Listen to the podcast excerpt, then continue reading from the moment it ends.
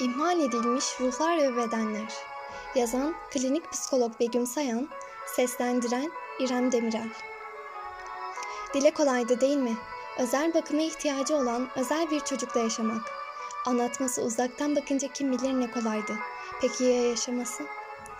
Hem bir çocuktan öğrenemeyeceğiniz kadar çok hayat tecrübesi öğrenmeniz, hem büyümeniz hem de büyütmeniz. Ne tuhaftı değil mi? Hem bu kadar yıpranıp hem de o çok kıymetliniz tek bir yeniliği başarınca tüm yorgunluğunuzun bir anda kuş gibi uçup gitmesi. Anlatsalar inanmazdınız belki. Yok artık, bir çocuğa da bu kadar bağlanılır mı hiç diye belki şaşırırdınız. Eğer bunca mücadeleyi veren siz olmasaydınız. İlk gününden son gününe kadar çocuğunuzun her bir gelişimine şahitlik etmeseydiniz. Anlatılan başarı öykülerine bu derece gözleriniz yaşarmazdı. Otizm tanısı almış çocuğunuzun sabah kalktığı andan gece yatana kadar her bir adımına şahitlik etmeseydiniz. Belki bir yerde duyacağınız yorgun savaşçı anne babaların muhteşem öykülerinde ne anlatmak istediğini tam olarak kavrayamayacaktınız. Ve belki ne kadar çok yorulmuş olabileceklerini de. Sahi hiç düşündünüz mü? Ya da hiç denk geldiniz mi otizm tanısı almış bir çocuğa sahip anne babaların sadece bir günlük rutinlerine? Bazen sadece tek bir kazak giydirmek için saatlerini harcadıklarına tanıklık ettiniz mi mesela? Ve onlara bakım verirken kendilerini ne derece boş verdiklerini, kendi uykuları, kendi öğün saatleri, kendi sağlıkları, kısacası kendi bakımlarının ne derece hiçe saydıklarını gördünüz mü? Bunu bir su kaynağı metaforuyla örneklendirmek isterim. Ormanın içinde bir su kaynağı düşünün.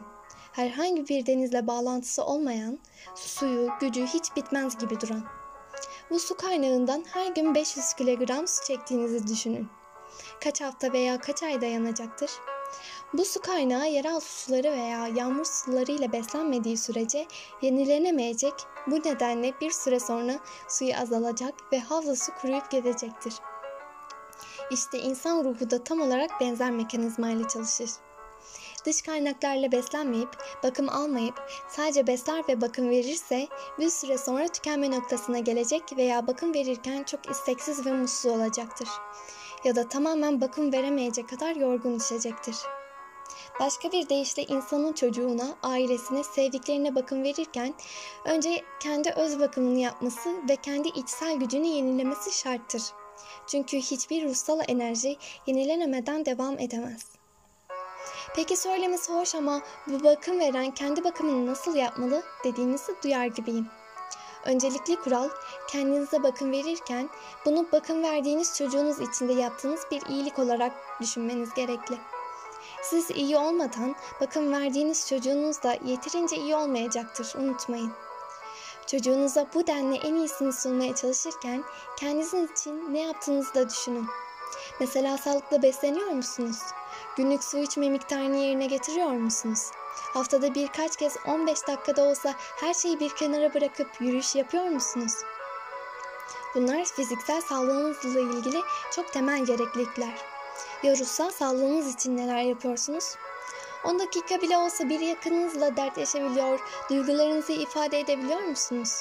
Çok değil, arada farklı alanlara yönelmek adına kısa süreli de olsa söyleşi, toplantı, seminer, konser ve benzeri etkinliklere katılıyor musunuz? Peki ya psikoterapi?